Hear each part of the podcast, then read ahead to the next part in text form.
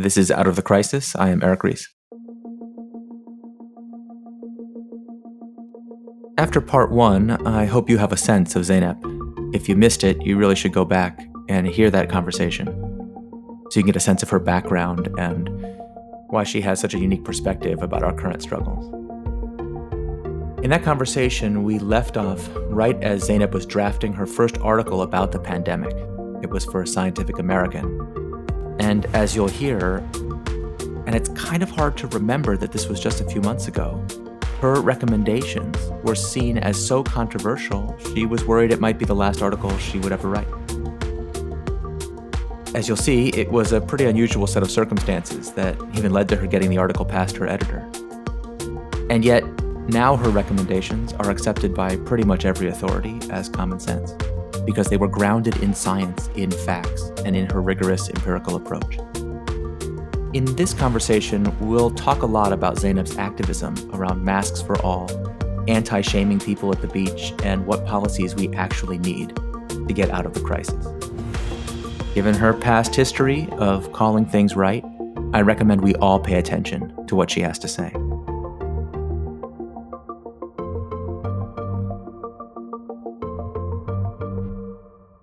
Here is part two of my conversation with Zeynep Tufekci.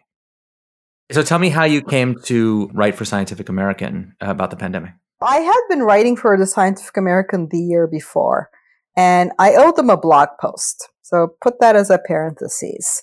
When the pandemic hit, I was like more focused first on myself and my own work in Hong Kong. I was thinking, will I be able to go back and when and how is this going to evolve? And just doing my own stuff for a while. And then I started realizing at the end of January that we were going to get hit. The article came out that explained that we were getting atypical clinical cases. Basically, we couldn't use fever guns to keep this in the way we did with SARS. And there was clearly like there's a case in Thailand, there's a case here, it was spreading. I'm like, all right, this is out. Like this cat is out of the bag and we're going to get hit. Uh, will we get lucky uh, like we did with SARS early on? I don't know, but it's 2020, right? It doesn't look like the world is at its most competent. So I started thinking we're going to get hit very badly. I shouldn't laugh, but I mean, I know perfectly. Please laugh. But, no, but that it's it's macabre, but it's true. Gallows humor is great. I'm from the Middle East. We laugh at everything like this. Yeah. I, but I, hold on. But the thing I want to ask you though is a lot of us, okay, a lot of us were reading the same social media that you were reading. A lot of us saw the asymptomatic spread. We saw the lack of feet. Like a lot of people had the same information that you had, but you put the pieces together and realized something that the rest of us didn't pretty early. How and why? So, one of the things is I was worried about the Ebola pandemic too.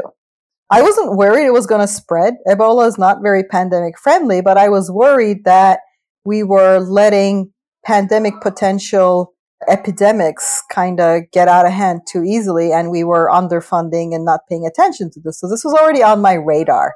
So that's one good thing in trying to be in the moment is if you've been paying attention to something. So I got to be honest about that. This was something I was always paying attention to. But the thing that really got me, I think, to connect the dots was the fact that China took drastic measures, but the rest of the world did not. It's kind of like with authoritarian regimes, the goal here is look at what they do, not what they say, is a pretty good rule of thumb. And if you want to understand how severe a threat is, I don't care what they say, I'm going to look at what they do. And when they shut down Wuhan, you'll notice all the countries that were used to dealing with China, like they locked down too. They're like, oh, the plague is going to hit us. It was this mm-hmm. loud signal. I don't care what any other message came out of there. Might have been well, blah blah blah blah. It's you know in Peanut, there's these things in adults appear like me me me me. You can't tell what they're saying. That's what usually like authoritarian regimes and propaganda. You get trained in that. Just look at what they're doing and forget the PR because that's what a lot of their statements are. So when China shut down Wuhan, I went on alert. I went on, okay, I, I, I remember uh, just both tweeting publicly for the first time because I wasn't really saying a lot, uh, just saying, oh wow. And then I started telling people around me and making plans. I said, my life's going to change. Uh, it, it, that was, I think, an important thing. And after that, the thing that I think that helped me put this together is an understanding of um, complex systems and nonlinear dynamics in the context of globalization and understanding that we had already been underfunding and not paying attention to all of this at the same time. I thought we were getting this loud signal, but we're not acting as if we're seeing the signal. China shutting down was telling us we have mm-hmm. to take this like priority number one. There's no way a country like that is going to sabotage its own economy for a mild threat. Or the authorities there may be authoritarian, but they're not stupid. That's what got me to really start taking it seriously. And then I started reading the scientific articles coming out. And then we saw the in Jan in February the asymptomatic or atypical clinical spread came out in like multiple pieces. And then you put two and two together. If people can be out and about in the world without having a fever and yet infecting others, and you have this much global travel. Nightmare scenario. Epidemiologists have been warning about for a long time. Yeah, it's going to it's going to happen. Like there's the amount of travel in even just a week and asymptomatic uh, transmission plus um, all the what's the right word like foot dragging because I wanted mm-hmm. the World Health Organization to declare a pandemic. I wanted like I wanted this to be number one. Instead, what I was seeing was a lot of articles that was looking at this through the polarization lens in the U.S. People mm-hmm. were arguing: is the travel ban from China xenophobic or not? What about should we ban sort of Lunar New Year? Is it sort of racist? And I'm, you don't understand. Of course, the, the people like Asian Americans want to protect themselves too. Like it's not racist to say this originated in this part of the world. So people traveling from there are obviously going to be the first order risk. And then, of course, then the second order is going to be Europeans, as we saw, and then it went from there. So it's completely reasonable to say, how do we protect all our communities? We couldn't have mm-hmm. that discussion, partly because everybody fights the last war. The travel ban immediately evoked the Muslim ban. And then everybody mm-hmm. started discussing it in that framework rather than thinking is this the right target? Is this too late? What else can we do? What else do we need to shut down? It wasn't like a reasonable discussion. It kind of plays into you've been very clear on the importance of crisis communications for governments, especially. And what I, what I was thinking about as this was all happening is that this is the reason why governments shouldn't squander their credibility absolutely on absolutely. nonsense issues. There may one day come a time when you need to be able to speak to your whole population and be taken seriously. And if you reflexively polarize everything, you lose the ability to do that. And also, if you do enact Muslim bans, then every kind of restriction on travel will just immediately fall into that framework. And, and yet, well, yet now what we know now, if you don't mind me going back to reinterpret, mm-hmm. it seems based on the data we have now that at the time that all these bans were being debated, we already had uh, yes. community spread of the virus in the U.S. already. It was too little, too late. So the yeah. problem wasn't that it was a ban. The problem was it was a stupid ban. So, uh, like Taiwan, yeah, far too late and far too limited because Americans coming back, they weren't necessarily banned, but they this mm-hmm. virus may have a geographical origin, but it doesn't pick on people from one citizenship. You have to do that. Second thing was you have to put screening on top of any ban because clearly there's going to be and it's going to spread elsewhere and then you're going to get it so by the time like they did the travel ban it was it was almost pointless and, and yet it directed all of our energy and discussion issue correct on the wrong end of that issue that it was too little too late and it was also targeted improperly and of course, you know, it probably is their reflex, right? They, This administration just likes to ban people from coming in. So they might not even thought about it. So it was just a terrible thing. And then I also started seeing a lot of people telling me not to panic because right now, because there's been a lot of alarmism, there's a way in which all warnings get associated with misinformation. It was then. It's not right now. Right now, it's flipped.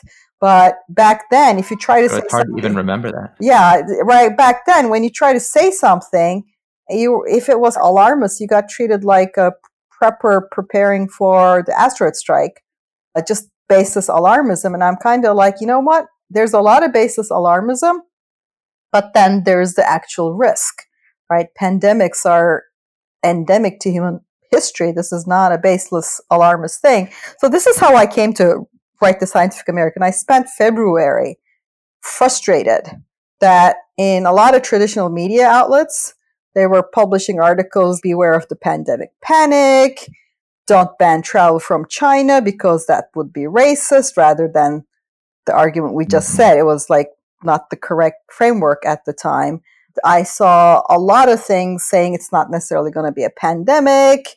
What about the flu kills lots more people? Like I saw so many of these articles one of the things that's really struck me, a lot of the nonsense debate at that time was about whether, sure, authoritarian countries have this advantage in fighting pandemics because they don't care about human life, but democracies will never be able to follow.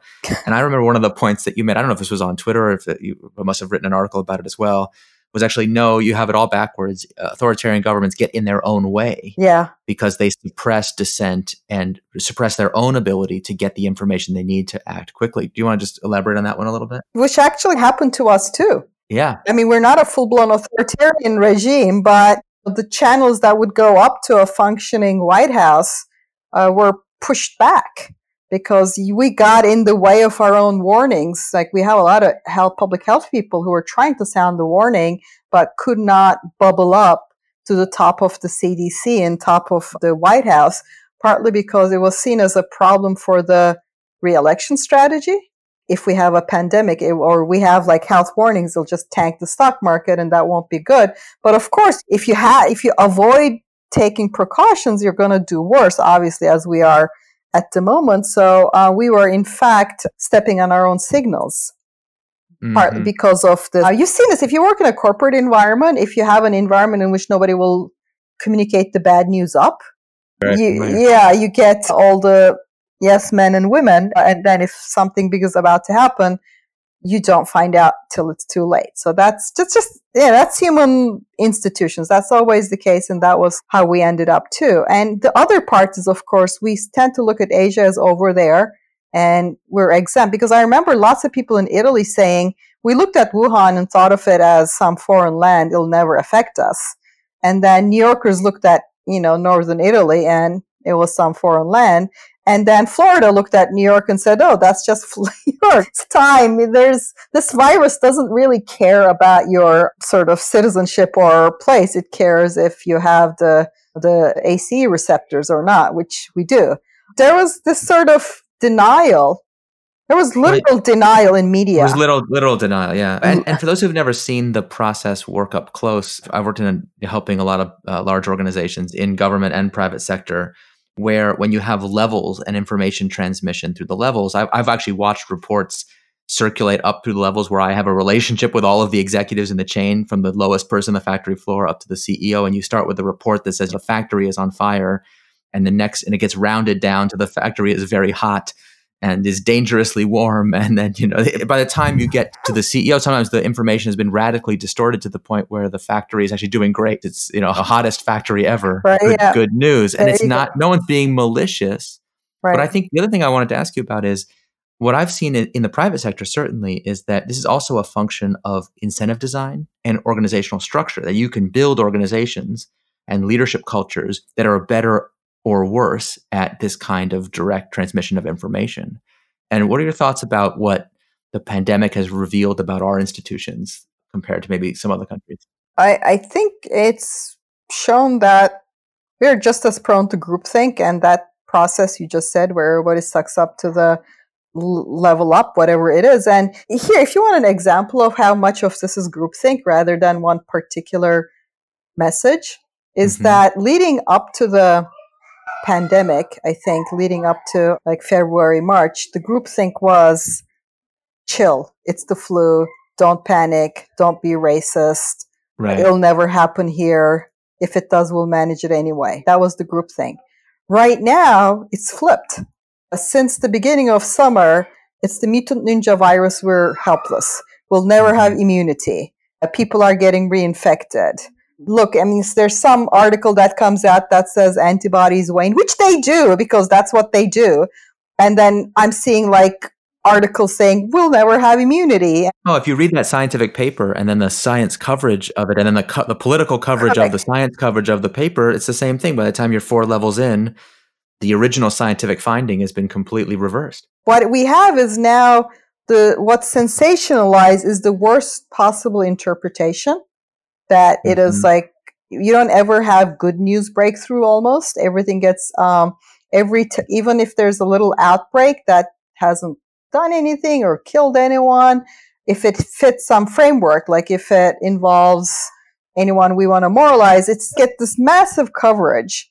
Whereas in February, it was just completely the other way around, but they're both groupthink, right? They're both not looking at what's actually in front of us, but it's more like we're now in a panic mode and the doom scrolling. Everybody's just in this very doom scrolling mode.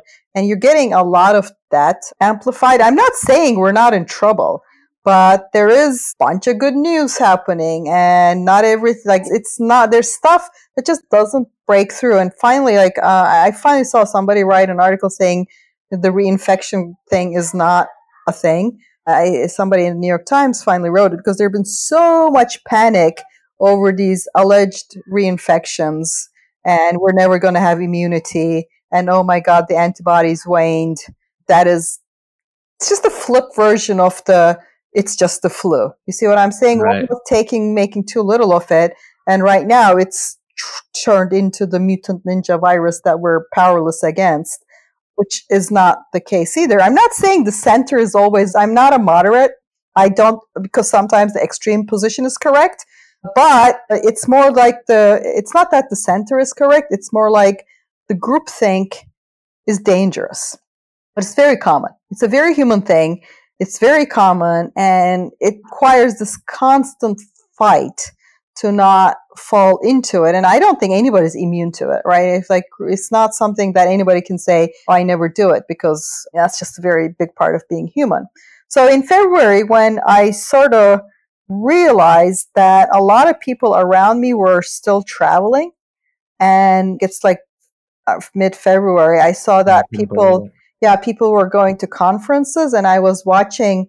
Like uh, I checked the local Facebook groups; they're really good indicators of where people are. People were planning, like they were hearing about it, and they were saying, "Should I go to Disneyland? Should I go to this conference? Should I do this? Should I do this?" Pretty high risk things, clearly, and they were passing around these articles. Beware of the pandemic panic kind of stuff that I saw. Yeah. They were passing them around and saying, "Chill, go, enjoy your life." They're just trying to scare you don't give in to the scare mongering. Don't give in to the racism. Like I saw that and I thought this is terrible because we're going to get people killed. Uh, and we're going to, more importantly, overwhelm our hospitals. Of course, not more importantly, but uh, we're going to overwhelm our hospitals, and that's going to get a lot more people killed because once you have right. hospitals overwhelmed, it's just going to be unmanageable because that's what we saw in Wuhan. I already had seen it in Wuhan. So I owed Scientific American a blog post, and I actually was writing for The Atlantic at the time. I had switched to them, and I said, Do you want an article on the pandemic? And they're like, Nah, okay. Uh, they didn't want that one at the time. I don't know why. Um, I've since written like a lot for them, and it's been great. And I think at the time, it just wasn't my thing. It wasn't an area I wrote in. Uh, and they said, nah, uh, okay. And I said, you know what? I owe Scientific American a post. I'm just going to put it there. And that way I'll both get it out and uh, fulfill my sort of final obligation to them. And all. And then my uh, uh, editor at Scientific American was having his first grandchild that week.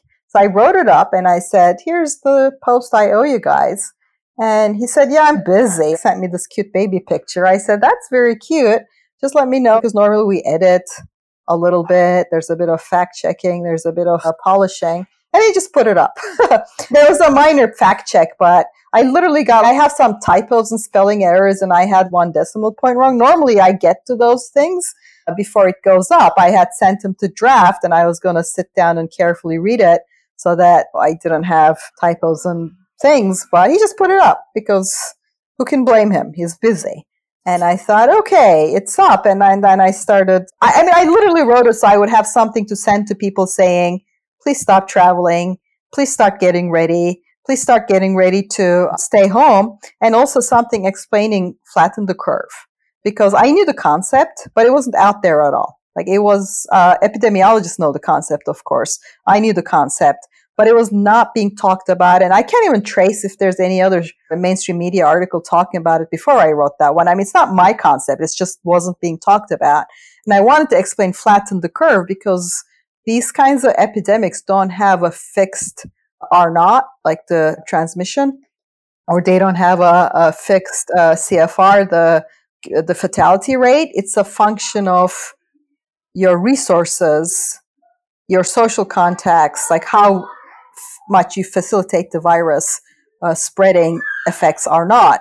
And how you treat it affects the fatality rate. So if your hospital is overrun, more people are going to die. Besides, if your hospitals are uh, overrun, more people are going to die of heart attacks. So these are basic stuff we all know now. But at the time, like people weren't talking about this a lot. So I just wrote it so I would have something to send to people to say, please stop. Please don't do this. Please don't listen to the people telling you to ignore this. Uh, we got to get ready. You got to do your shopping, stock up on your things. At the time, masks weren't really available already. And I said, you know what? They're not available. Just don't worry about it. Do what you hmm. can because they were kind of already in shortage. Just wrote this. And two, and what was the response like to the article? It was it was very good. It was very good in the sense that one, it spread a lot. In fact, I wrote like for Scientific American, I wrote for a year for them, and I wrote two blog posts. One about sociological storytelling in Game of Thrones. I know it's funny, but it's really about like how do we analyze things. And I just used Game of Thrones last season as a vehicle for that. And one was this, and they both did really well for their sort of, I mean, Scientific American is not used to going viral necessarily. That's not the thing they do. I saw lots of people online sort of, they were, people were looking for this. Like they needed something saying, get ready and how? What do I need to do? There was a lot of sort of high profile people sharing it. Like I saw Hillary Clinton tweeting it out. I'm like, oh, okay. The good part about it is like months later, I'm still hearing from people who stopped travel, who got their parents to stop going on cruises, who got their, especially like elderly family members, kind of put in a safe place, stopped them from going on high risk things and started getting ready. And we're also psychologically ready when it hit. So it's very gratifying. Like lots of people just reached out afterwards to saying it was the first time I realized, wait, I got to do something and I told my mom and dad, forget about that cruise or things like that. So there was, a, it really was shared very widely, read very widely. And I thought, all right, good. I've done my sort of civic duty for this pandemic and try to focus back on how do I get ready myself? What do I need to do? How's my life going to change? I knew, I kind of knew schools would probably close and my college might be affected. And like I knew travel was going to be out of bounds for a while. So I was just like working on this and that's when I got on my second uh, round with masks because the general research with flu and things isn't very focused on masks. And at first, I was kind of like, yeah, right. I was looking at the general research and broadly, but of course, having come from Hong Kong just very recently and being familiar with their public health guidance, I said I had purchased my own mask and I was ready. But I was seeing all this messaging that was saying masks are harmful. And I just couldn't figure out how on earth that claim could be made. I, I, was like, this is just orthogonal to everything I'm seeing everywhere else in the world that's good at this. So I started both looking into the research and looking into the arguments. I was horrified because nothing that the CDC or the World Health Organization saying was making sense.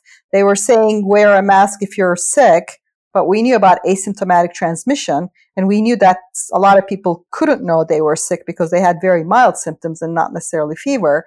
So how on earth are they supposed to know? That didn't make sense. People were saying that you could get harmed wearing a mask and so it just made no sense because they were saying the outside of your mask might be contaminated and I'm like, that sounds like success. like if right. outside of your mask is con- like how on what planet could that be construed as a harm? When the alternative is you breathe in whatever contaminated the outside of your mask. So that Why do you think people were making such ridiculous arguments?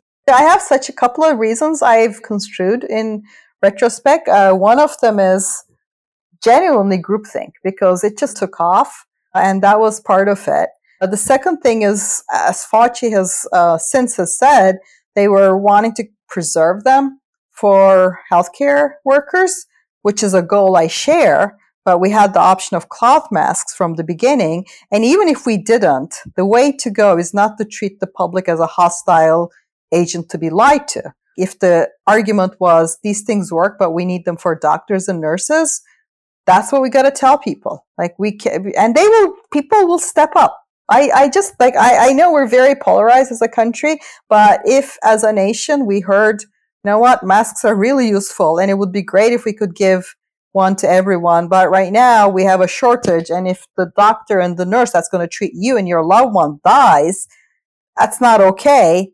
People would step up. You have to step. You have to be honest.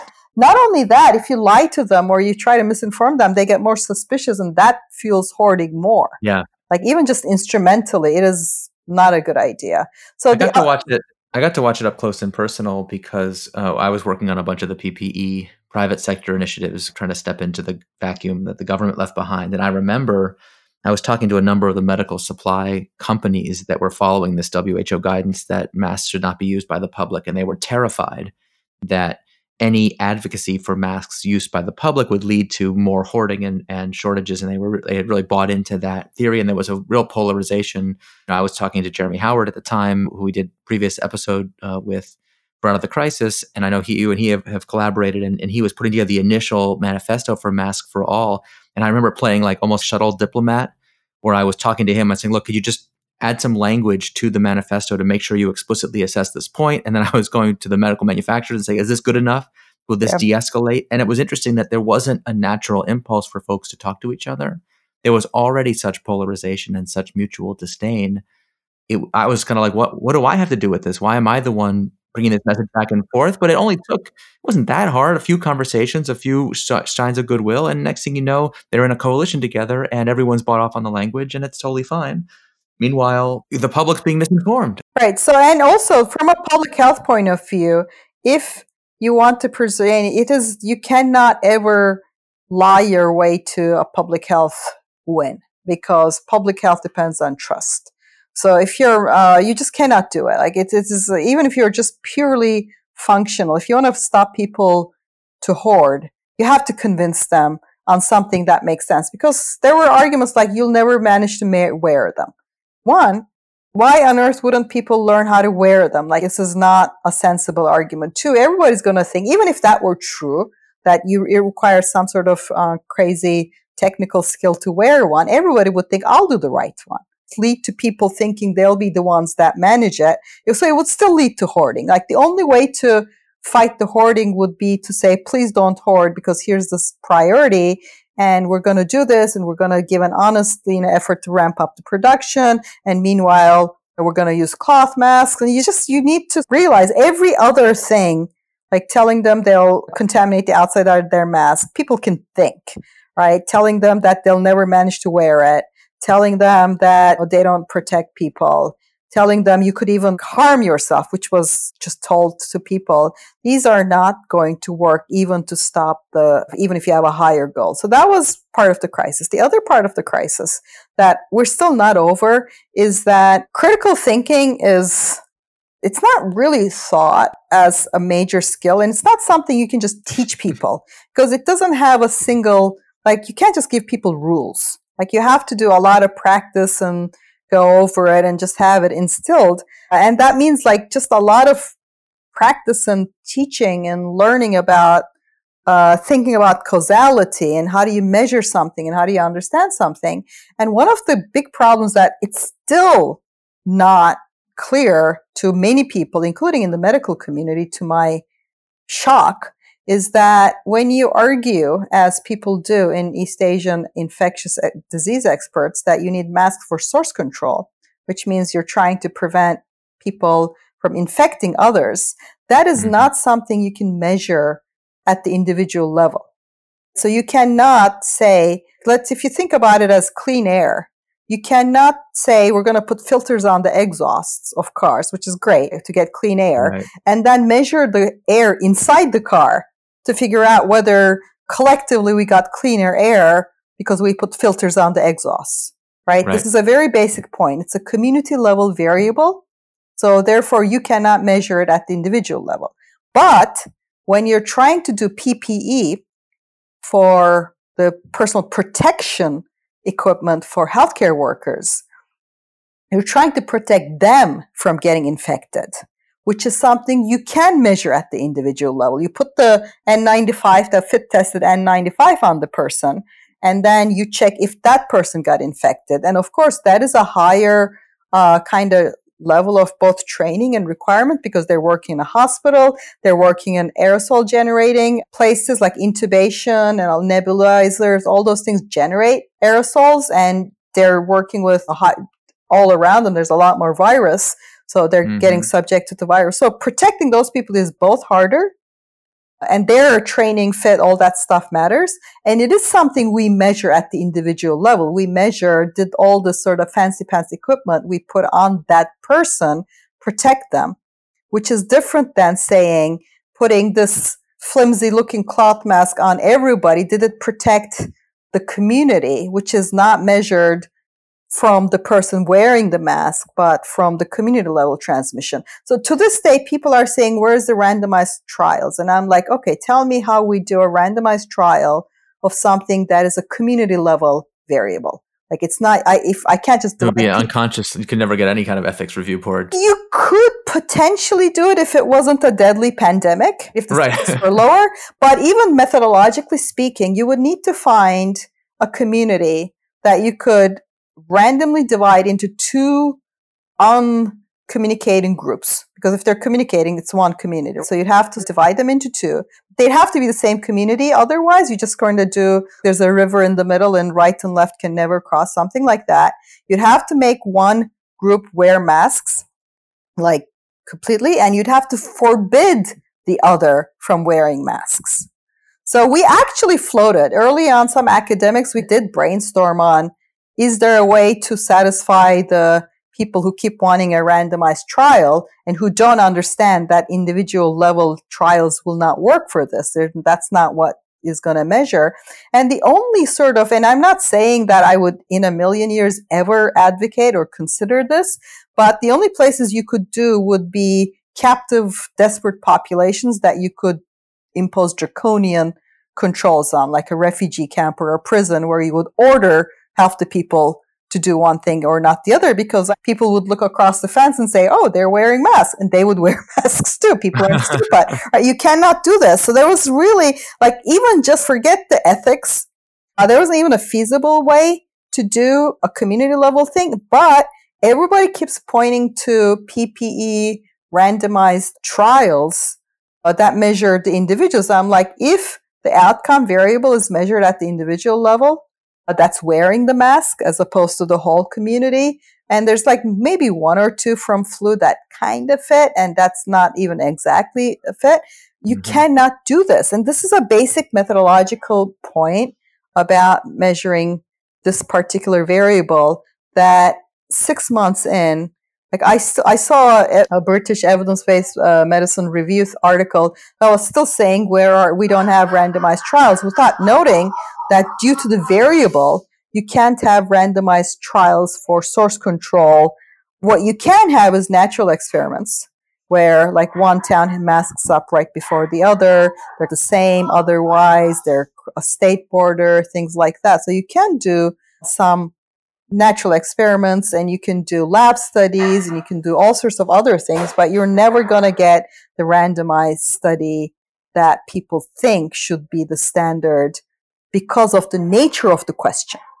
Good news is, unlike drugs, which really do require randomized uh, trials, because one, there's a lot of placebo effect, and two, there's harms. If you inject drugs into people, pharmaclinical agents, there's a good chance you're going to harm stuff, right? There's a mm-hmm. really good chance that you should do the do no harm thing first and foremost, and you should sort of stop if you can't show that.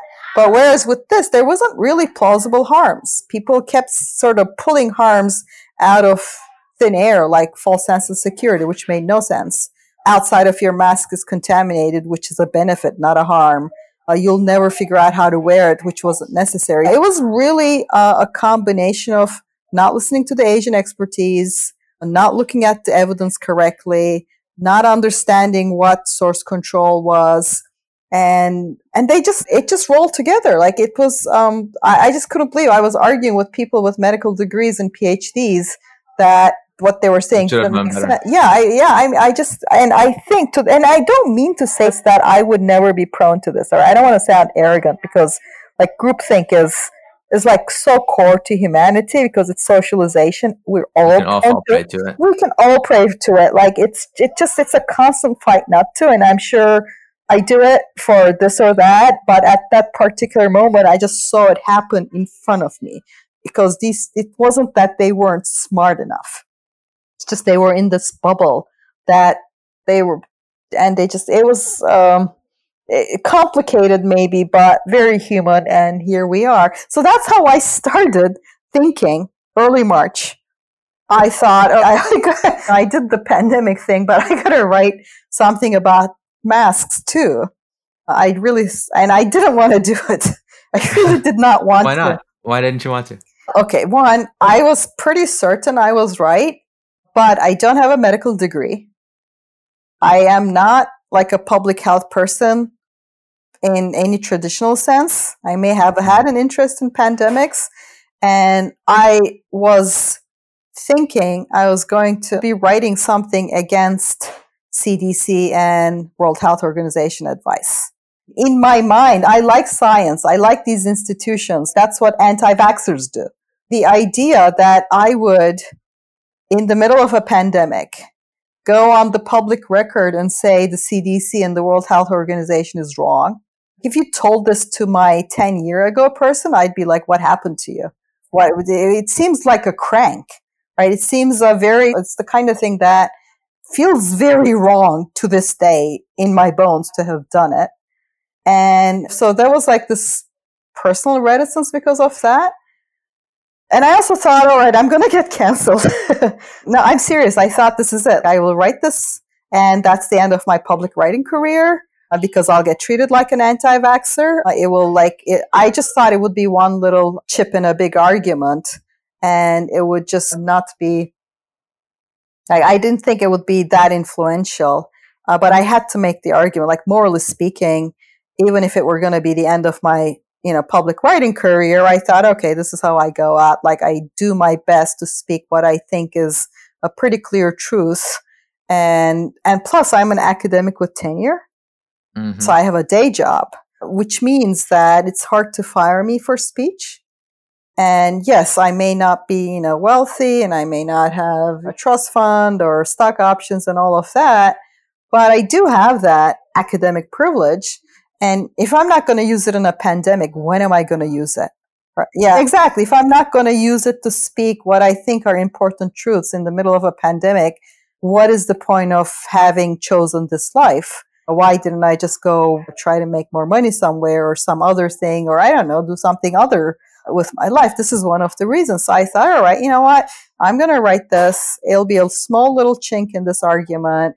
And I'm probably going to get treated like an anti-vaxxer. I'll get a not enormous amount of pushback. I will, I'll be canceled, as one says, but it's a pandemic. It's my moral It'll duty it's I, personally I thought I, it's a like I can't not do it. And I also wish somebody else did it. Like I waited a little bit to see if somebody from the public health community who is better credentialed would do it. Not because I cared about my own credentials not being enough, because I was pretty clear that the argument was strong, but I thought they would have a better chance.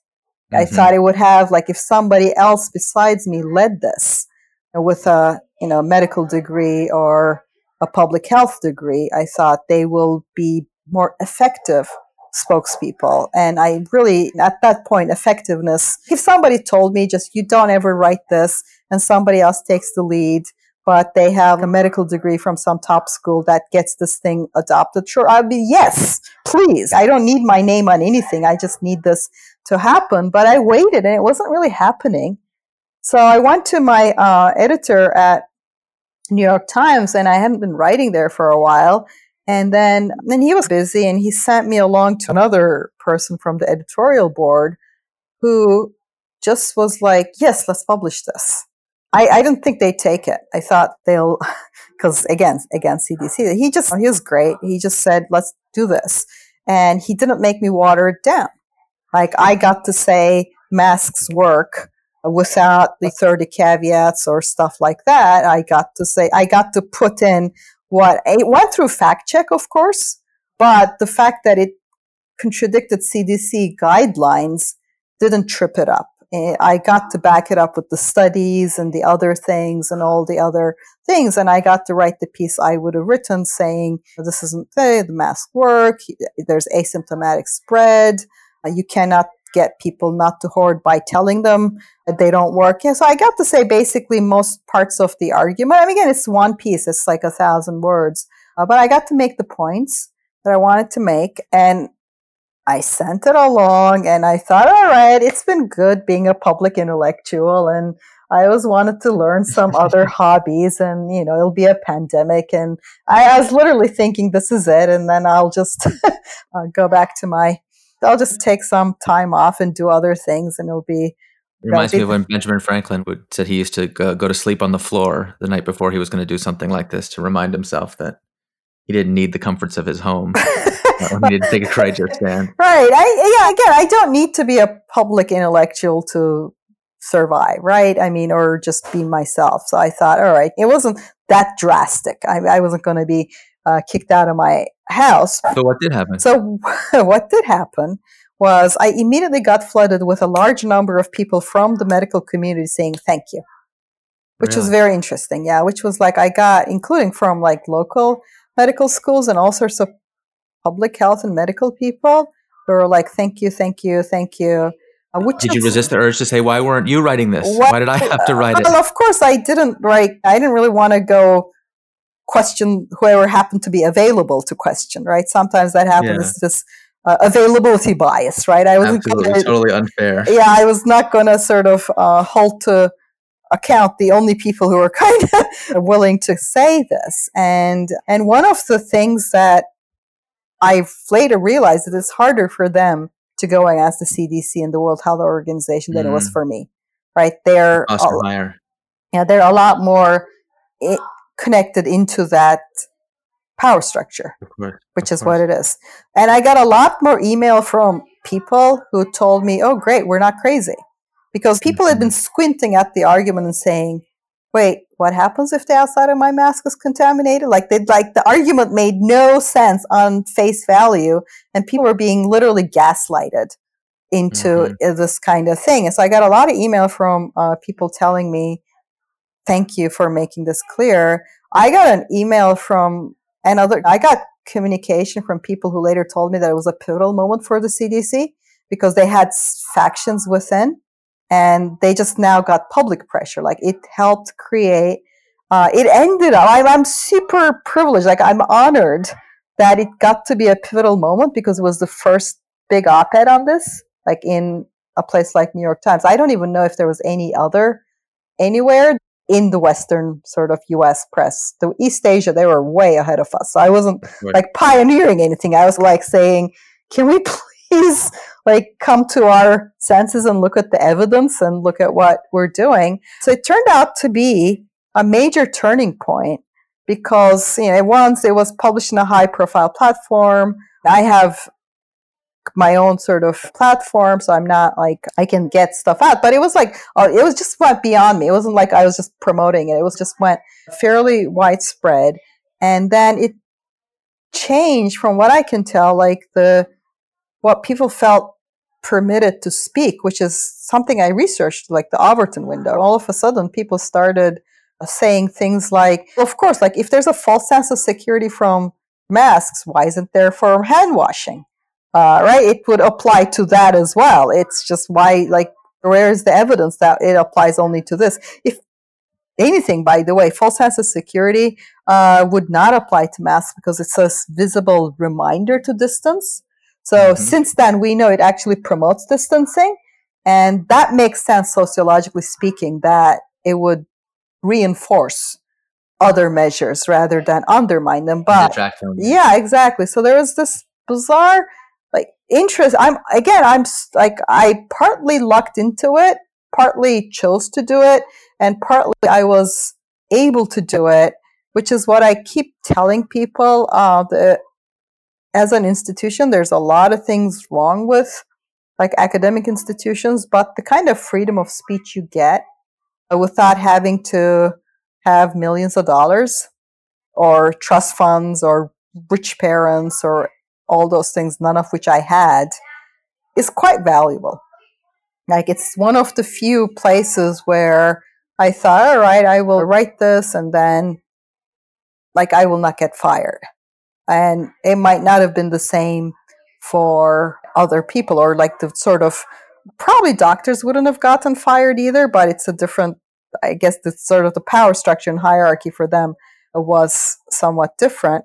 So I got to do this and then it became this big moment for me too, and also for this thing. And then Jeremy was on the same page, Jeremy Howard, and yeah. then he ended up write, writing. A couple weeks later, he ended up writing a more direct one for the Washington Post. And then he and I actually co-wrote a few things. We wrote one uh, for the Atlantic, my current writing home, uh, explaining look, source control is different than PPE. This is what you can do. This is why you don't wear the mask with valves. This is what you do. Mm-hmm. So that mm-hmm. was uh, a good thing to have done because we didn't have that clear thing. I also ended up writing just early April when the evidence was really clear that outdoors was much safer. So in April, I, uh, by that time, like early April, this is two weeks later, I'm just, what's the right word? Uh, you only live once. It was, this is my first pandemic. I'm just going to keep doing this.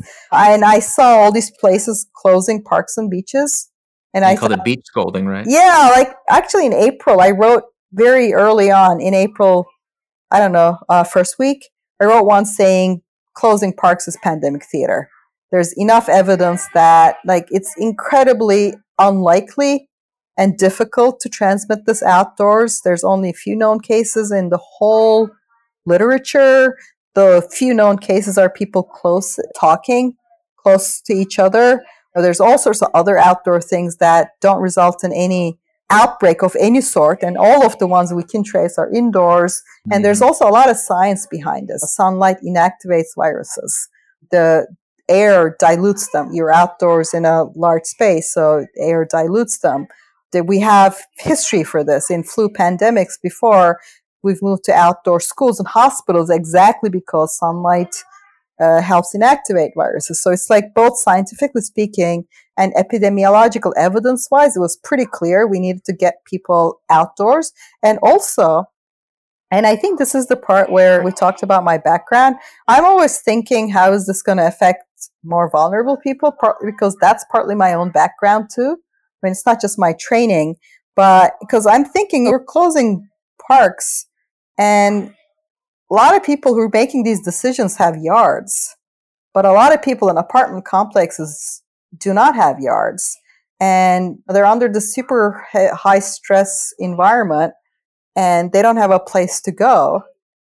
And like, how is this going to be sustainable for a year uh, when we have a perfectly healthy alternative, which if it gets congested, there are ways to manage it. There are ways to make things, you know, less congested rather than completely shutting them down or doing things like that. Okay. So the outdoor spaces were clearly safer because we had epidemiology at this point that showed us the outbreaks were happening indoors, not outdoors. And scientifically that made sense because sunlight Uh, inactivates viruses and the air dilutes them so you don't have the same concentration. So there was every bit of evidence for saying go outdoors, parks and beaches rather than stay indoors.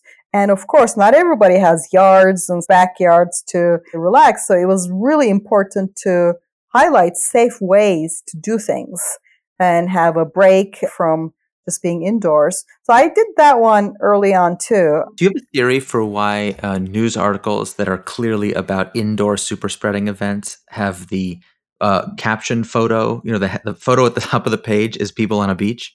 And you've pointed out so many of those examples on social media, but do you have a theory for why that keeps happening?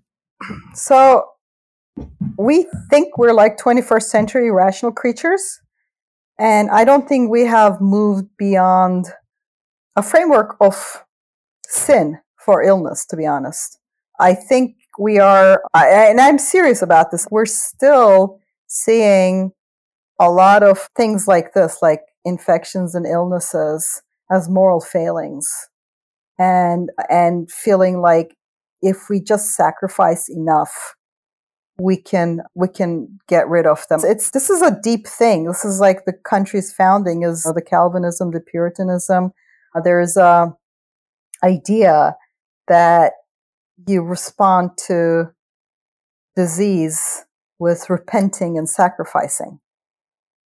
And people having fun at the beach safely really doesn't work with that framework because right. they're doing something that is both fun and healthy.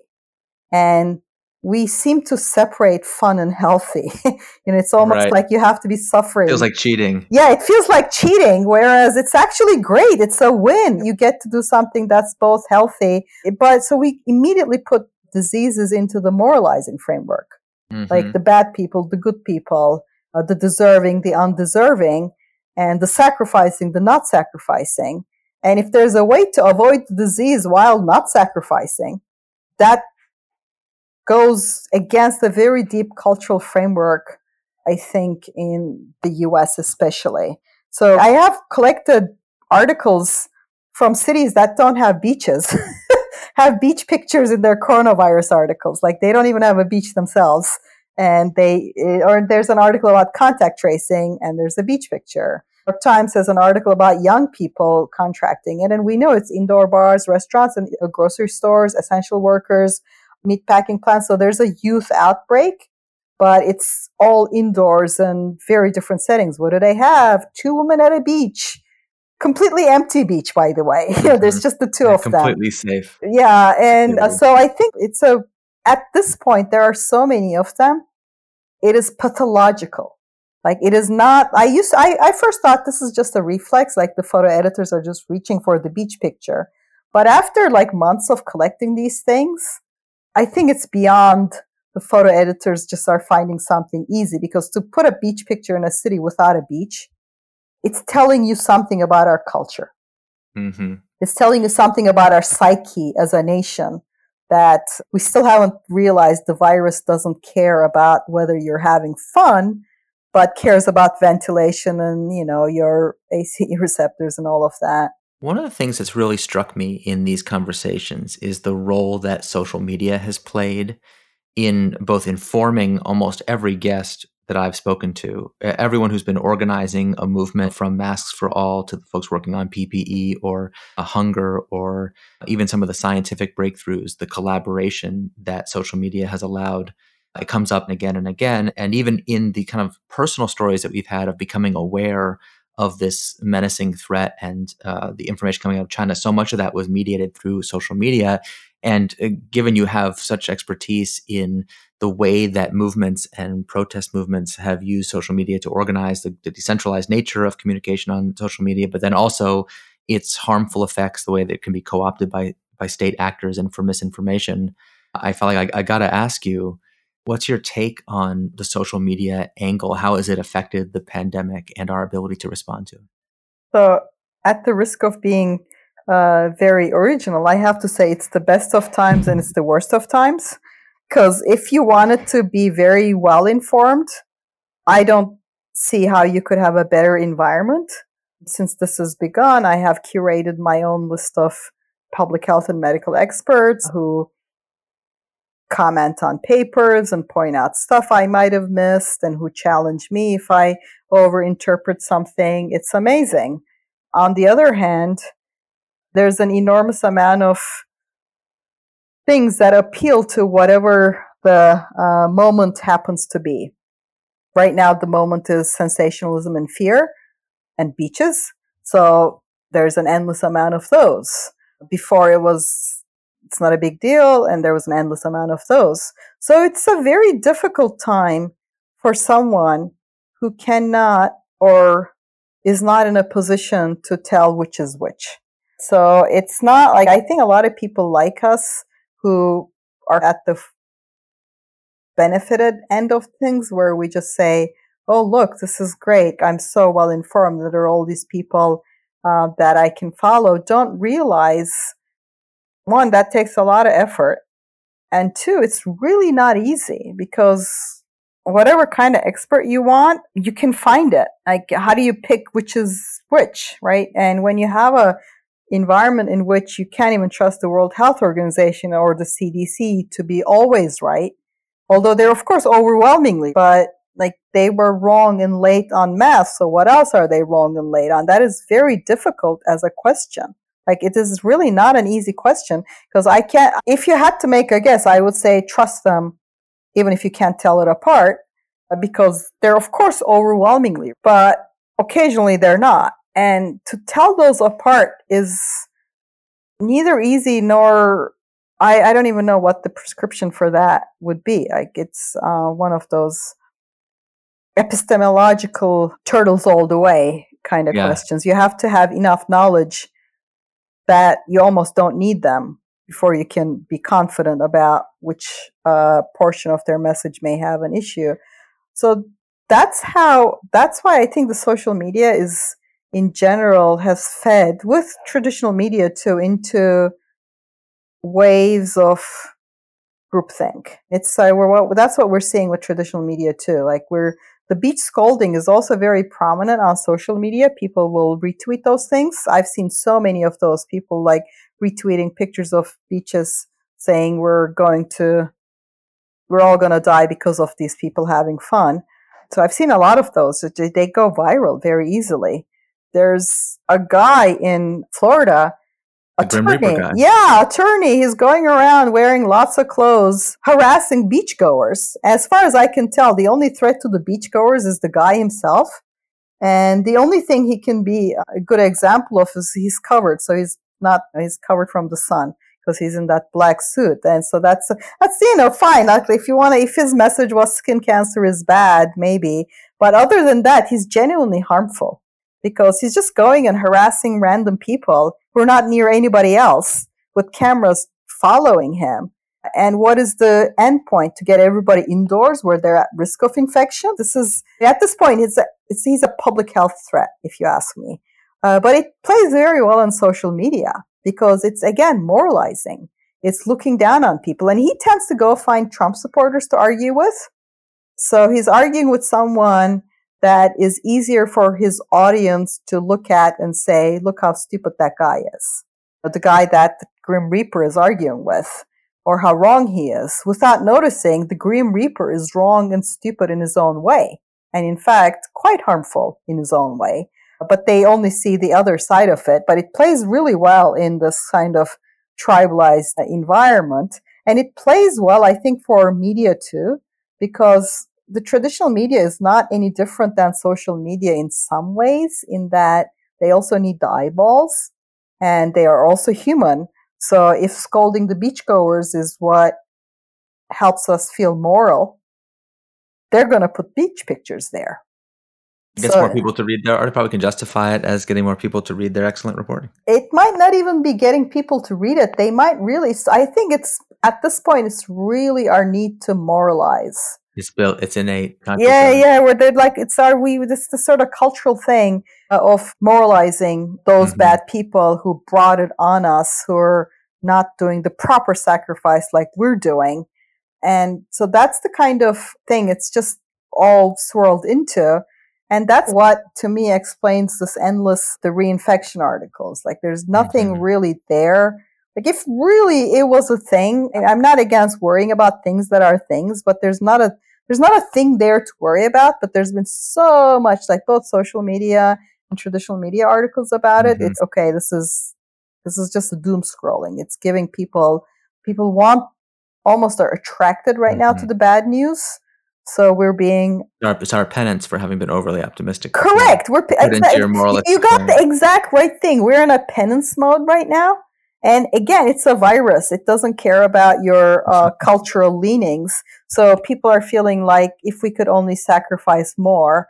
And I'm from the Middle East, right? We do the self-flagellation and all that. I get it. Like I get the cultural thing, but it doesn't help with like we do need some sacrifices, but there are a lot of things we need to do that don't have any Should be smart about it. Yeah. Before we wrap, I, I want to just uh, get your view on what you think the long term impact of the crisis will be.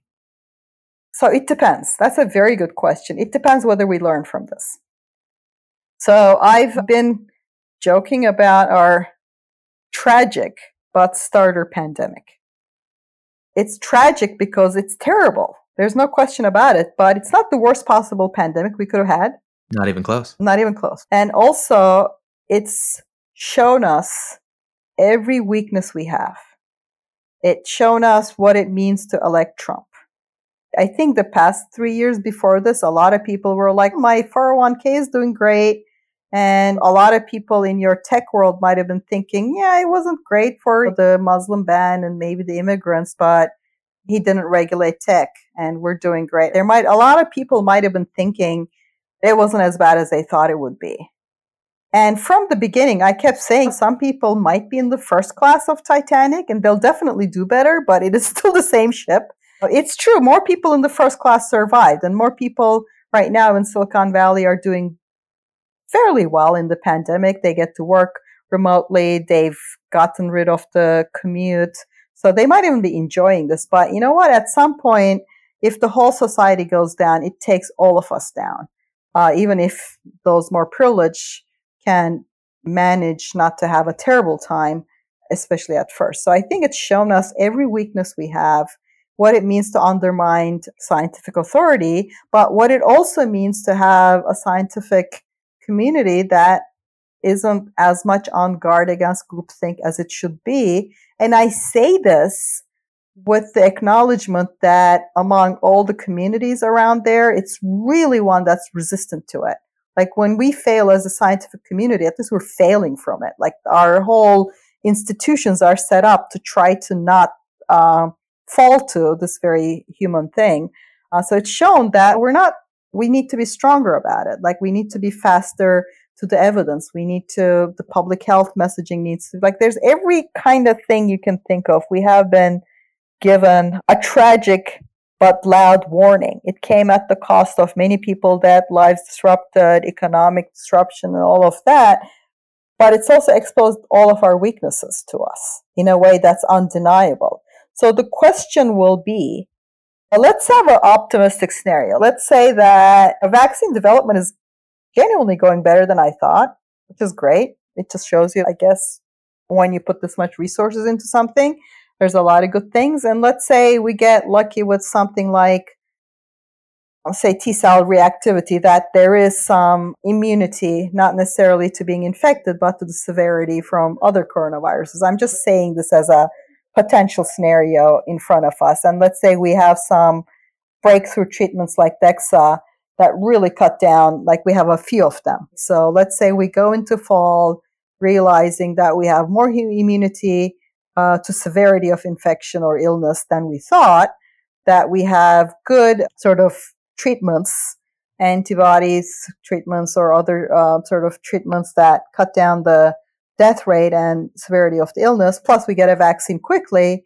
And what happens next to me depends on if the message is we got lucky or we should learn from it, right? If we get lucky and we think that luck is success rather than luck and don't fix what we didn't fix before. Because see, this is the thing. When SARS happened, and we didn't get a pandemic, lots of people looked at it and thought, oh, look, we don't have to worry about this stuff. We have it under control.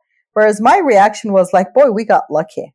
Like we got lucky because we had fever as a reliable indicator and we managed to get this just in the nick of time. Right? So if you confuse luck with sort of skill and competence, you'll fail the next time.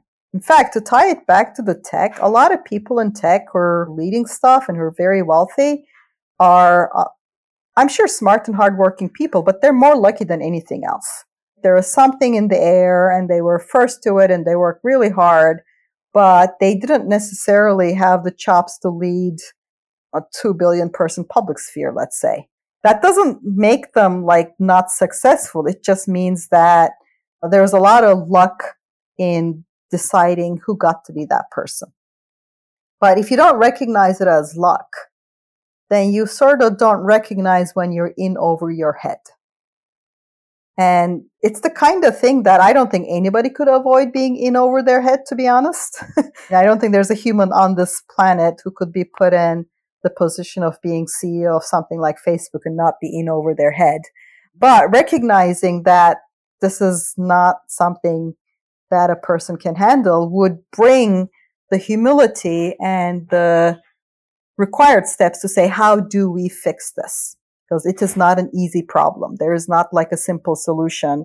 So that's what I think with the pandemic too is if we get lucky that it ends less worse than we feared and things kind of align.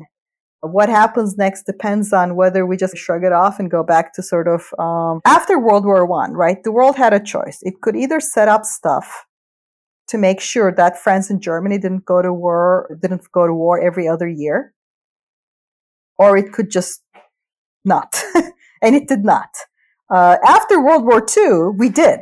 After World War II, we did finally set up things to create integration in Europe and demilitarize Germany properly and all of those things. It's kind of like that. If you don't do the necessary steps, you'll just come back to the next crisis underprepared and we don't know what we don't know what the next crisis will be. So uh, we've covered a lot of ground, and I really appreciate taking the time for this conversation.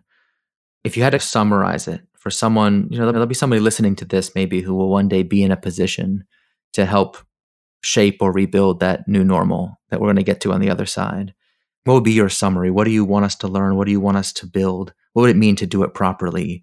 How do we get out of the crisis? Well, we have to rebuild and figure out how to build institutions for the 21st century uh, challenges we face.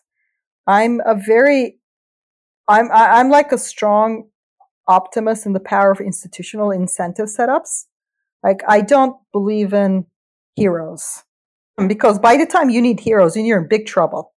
And maybe you get your lucky with heroes, but historically speaking, most of your heroes aren't going to turn out to be powerful enough and it's not going to work. You need to set up the right incentives and the right institutions. And when you do that, you don't need heroes. Plus, things actually work properly. And we don't have any of that. There's an enormous, I was talking about like how we tell our stories. A lot of our stories are focused on the individual making a difference. And I don't like yes of course individuals make difference but that's not really how the world changes uh, the world changes when you change the incentives under which people operate you change the game you don't just magically import uh, brilliant players who are so smart and full of good hearts you change how the game's rules are organized so i would really want to say what does it mean to build that kind of infrastructure and that kind of infrastructure is at every level, at the education, at government, at your company, at your, it's a different way of thinking. And we've lost that way of thinking. We've built a lot of good institutions, say the Environmental Protection Agency or the FDA. Like I'm giving US examples or mm-hmm. like the US nonprofits. They're not perfect by all means. I don't mean to say these institutions don't have overreach or problems or things like that. But by and large, you look at, say, something like, say, Earth Day in 1970s in New York, if you look at the first Earth Day, you can't see the billboard they're holding because there's so much smog and pollution in New York. 20 years later, 30 years later, it's gone because we built incentives and we said, we're going to fix this that's the kind of thing we need to figure out how to do. We took, there's so many examples. We took uh, tin metal tubes and we hurled them into sky and they don't fall out and they're, they're super safe. That didn't just happen. It's huge institution building, the safety culture, all those things that went into making commercial flying a super safe thing. There's all these examples of when we say we're going to fix this, we do that. So we have to do that for our information environment, which includes all the social media. We have to do that for our government. And the problem is, of course, this is like a every year we don't do it, it gets harder. Every year we don't fix something, we also corrupt the tools we need to fix it. So if we had started in 2012, it would have been better because after 2016, we lose a lot more ground. But in general, just like with any nonlinear process, today is better than tomorrow. So you need this big social reckoning about what does it mean to build institutions for 21st century.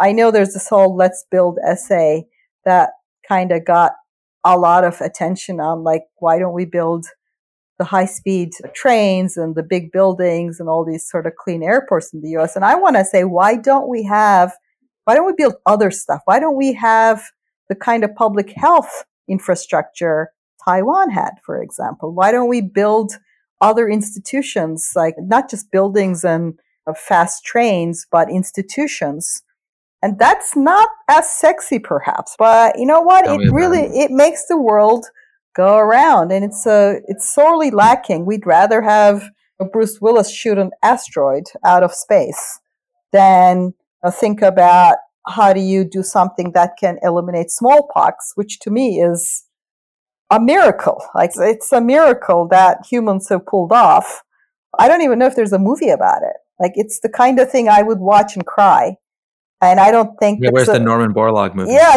where are the movies about these heroic changes? And usually, I'm gonna say it's usually not. I would even want you need a person usually for the movie, but it's almost always a whole set of institutions, like not just a person. And it's harder to tell an interesting story about an institution, but that's what makes the difference in the long run. We laugh at bureaucrats, but a well functioning bureaucracy is a wonderful thing a well functioning bureaucracy is a wonderful thing. Yes, a badly functioning one can be a nightmare, but it makes.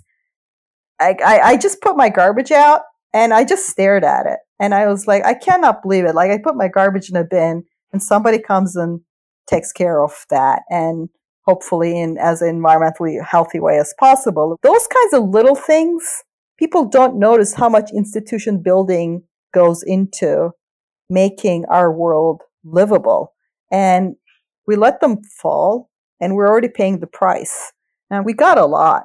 So we need to keep the ones we have and fix them and build new ones as we ones. need. Yeah, build new ones because 21st century needs its own institutions. We can't just, I, I'm not nostalgic at all. I don't want to go back to the past. I just want to figure out what works for the future.